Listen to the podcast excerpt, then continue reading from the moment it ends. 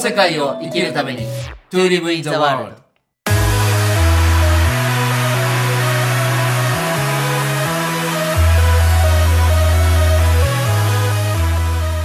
大ちゃんこんにちはこんにちは、直樹さんご。無沙汰してもなんか元気そうではい、おかげさまで、もう日焼けもバッチリして、ですよねなんかうん肌の艶い色艶がすごくいいもうあの自然の中で毎日暮らして、温泉に入 って、海に入って、いいでなあと作業してますから、すごく健康的な暮らしをしてます。いいないやあのこのこの間ね北九州にちょっと一泊二日で行ってきましてはい。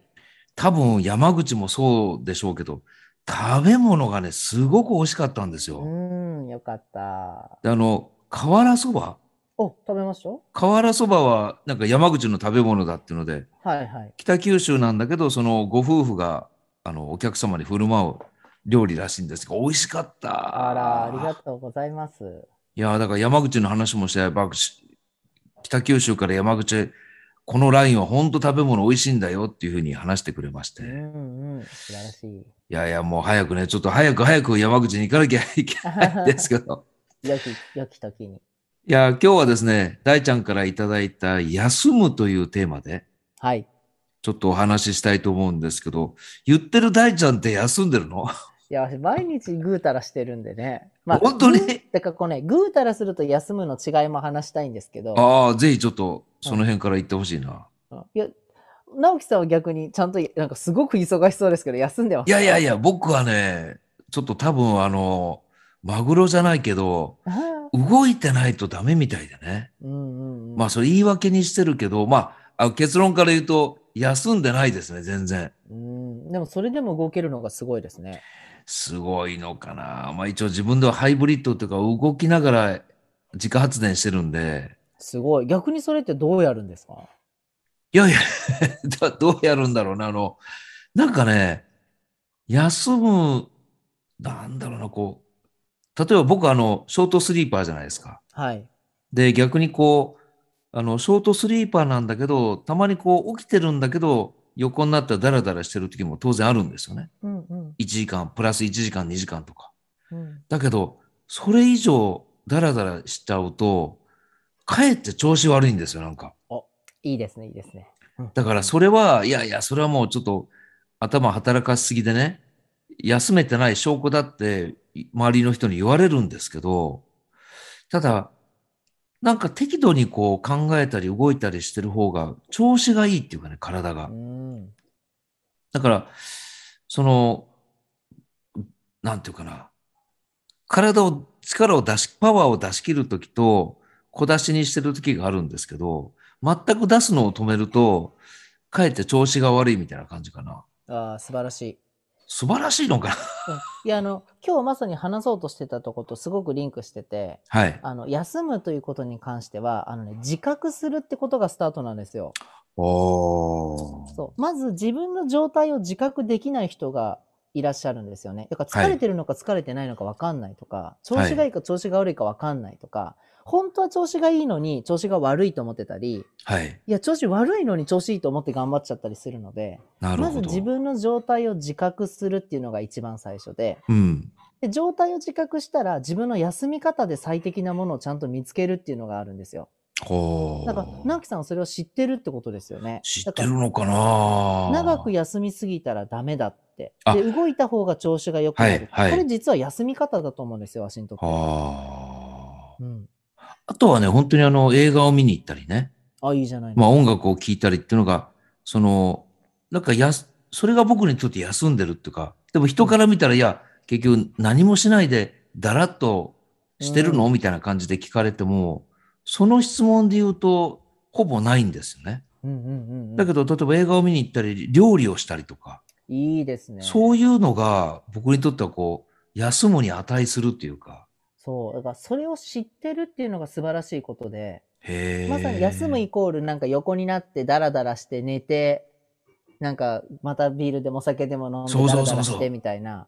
いや、それが合ってる人もいると思うんですけど、うん。そうじゃない人もいるんですよね。なるほどね。そう例えば極端な話、あ、疲れた、ビール飲んだ、プハーって言ってるけど、そのプハーの瞬間は休めてても、その後もう酔っ払って、あ、疲れた、みたいになってたらい休まめすてよない。ね。うん、うん。だから、自分の一番いい休み方をまず知るっていうのはすごい大事ですね。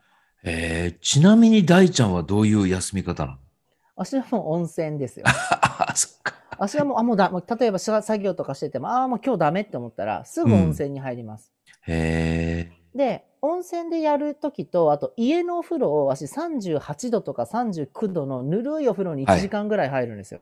ー。はそれ結構好きで、自分の中で抜くっていう作業を、あ。はい。うんあ、するんです。お、お風呂をこのかち、休むうもん、これ、あ、どうぞ、お風呂どうぞ。お風呂も、あ、お風呂を活用してる人って結構多いですよね。うん。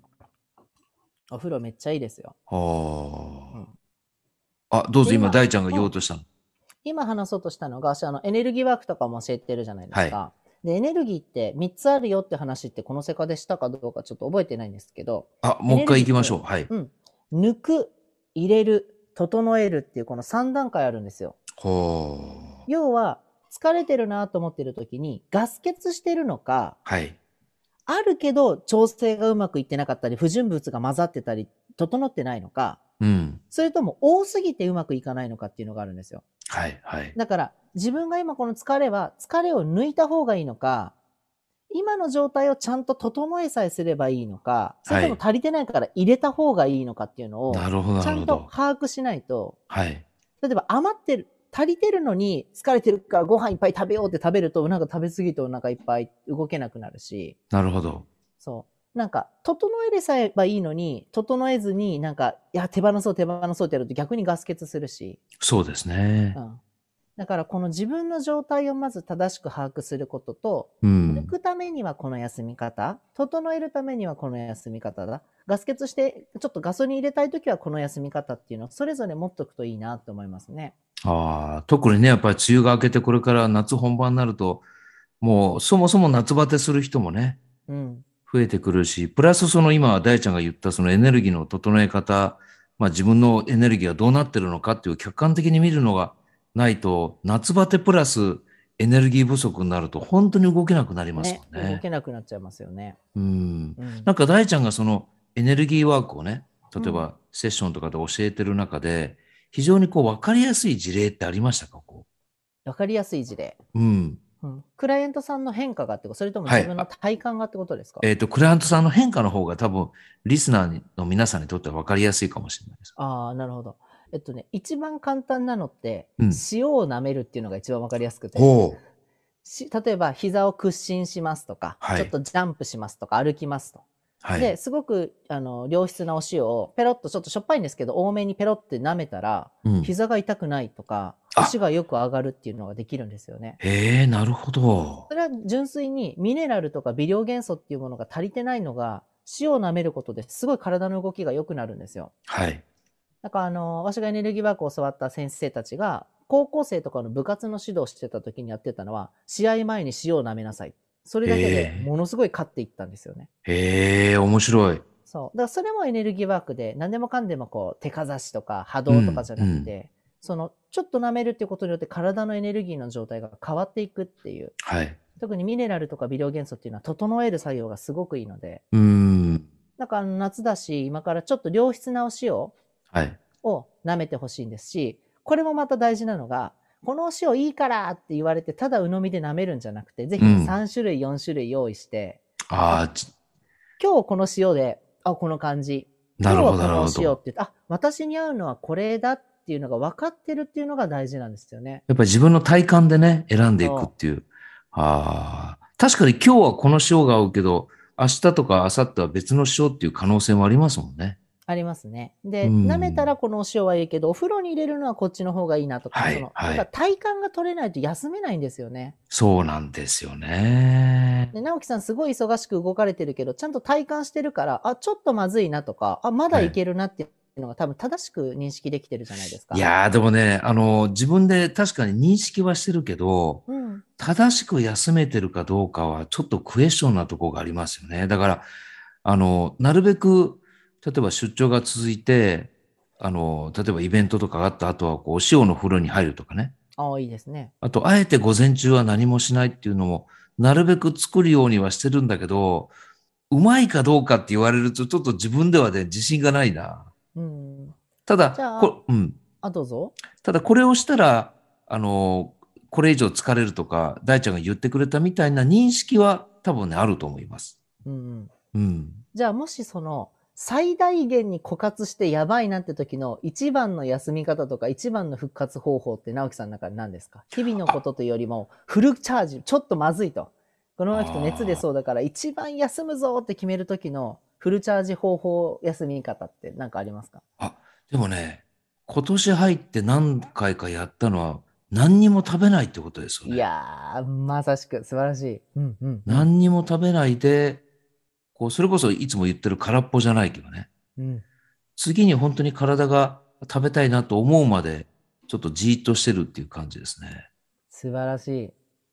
そうなんですよ。素晴らしいのかないやいや、だからね、休むっていうとご飯食べるってみんなイメージじゃないですか。好きなもの食べるって。じゃないんだよなーって。私もだからあそれ本はあ当る調子悪い時って断食するんですよ。ああ。最高の休み方って断食してちょっと運動する。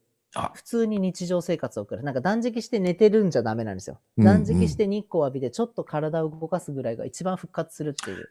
ああ、そういう意味で言ったらね、ジムは定期的に行ってますね。うーん。うん、まあ体重が増えたっていうのもあるんですけど、確かにに。やっぱり汗をかくのをなるべく日常の中でね、毎日はできないとしても、やっぱ定期的にこう汗をかいてこう、呼吸をちょっと激しくさせるっていうか、それは結構ね、心がけてるかな。そう、だからやっぱ休み上手ですよ。聞いてると。そうなのかな。すごい休み上手聞いてたら、みんな多分そこまで自分の状態の自覚とケアを多分してないので、ああ。で、いつも疲れたとか眠いとかお腹空いたって食べちゃうみたいな。うん。でもそれでは一向に回復しない。はい。うあ、んでも確かに今言われたら、それはやってるかもしれないな。うん。だから慢性的にだるいとかっていうのはあんまないですよね。うん、素晴らしい。うん、それはね、あとはね、ちょっと商品名をあんまり言っちゃいけないんでしょうけど、うん。高麗人参茶をね、今年になってから飲んでるんですよ。お、どうですかいや、これはね、あのーまあ、こう画像で見せたら すごくまあね。少量なんですけど、うんうんあの、グラムで言ったらね、そんな10、10ミリリットルぐらいなんですけうど、ん。うんやっぱすごく免疫が上がった感じしますよね。うん。うん。その体感が取れるのいいですね。体感が伴うものが。だからこう、大ちゃんもそうだけど、多分僕も大ちゃんもエネルギーが高い、低い低いかっていうと、もともとこう高めだと思うんですよね。うんうんでもそれをこう、やぶから棒に発散してると、やっぱり消費とともにこう疲れも出る可能性もあるんで、うん。逆にそれをこう、あるところでキープしながら、今言ってくれたこう、適度に休んだりするっていうには、なんかこの高麗人参が僕にとってはね、素晴らしい。すごくなんか免疫力が整ってる感はありますうよ。ん。うん。もし何かリスナーの皆さんも新しい食品やまあサプリメントや何かを試したいときは、それ以外のものを取らずに、それだけを1週間から10日毎日試すっていうのをやってほしいんですよ。なるほど。結構みんな、いろんなサプリ同時に食べちゃったなるほど、はりい、とか、はい。日常のバランス、なんかた取った取る日があったり、取らなかった日があったりすそうるですとね分かんないので、うん。 1週間から10日それだけを取って、10日後のたら体の変化を見て、変わらないなと思ったらやめればいいし、はい。合うなと思ったらまたそれをやらない時期を作ってからもう一回やるんですよ。なるほど、なるほど。これ、ぶなるっほど。続けて取っちゃうんですよ、みんな。はい、はい。そそうすうるでとすなんかいね。い感じがする、わからないになっちゃううのでん、、うん。 10日取ったらちょっとやめてみるんで、しばらく。はい。で、また取ってみたときに、あ、やっぱり効くわっていうんだったら、取っていけばいい。ああ。今のね、大ちゃんの話でおお思い出したというか、まあ、この世界でも何回か言ったかもしれないですけどう、ん。毎日こう、ある同じことをやっていくっていうのを結構設けてるんですよね。うん、素で、晴らしいいな。一時はなんかあの、毎日は5キロ、6キロ走るっていうのをやってる時もあって、うんそれはちょっと今、週に何回かになってしまってるんですけど、例えば朝起きたら、まあ、簡単に軽く瞑想するとか、うん、まあ、今言った高麗人参を毎朝必ず飲むとかね。うんなんか、毎、毎日ルーティン的にやれることを一つか二つやってると、なんかその、今大ちゃんが言った、こう、ずーっと飲んで、えー飲まなかったりとか、なんか、休むのもなんか、バラバラに休んでると、かえってだるくなったりする時ってあるじゃないですか。ありますね。だからなんかルーティン的なことを一つ二つ自分に課すと、そのリズムができて、じゃあプラス休んでみようかとか、うん。なんかあの、あんまり、あの、ノンプランでやってると、本当に体が逆についていかなくなってくるんで、そうなんなだ。んかルーティン的なもので、毎日こう、同じことをやって整えるっていうのは、やってますね、確かに。素晴らしうん。い。ね。今から夏休みになって生活リズムがね、こおおお子さんが家にいたりとか、そうですよね自分が忙しくなってずれちゃうと思うので、ここはちゃんと続けていくぞってことを思って、はそいし。て休んで元気に過ごしていただきたいですね。そうですね。いやいや、今日のあの、本当皆さん、あの、参考になると思いますので、何回か聞き直してもらえると嬉しいですね。はありい。がとうございます。はい、今日もありがとうございました。ありがとうございました。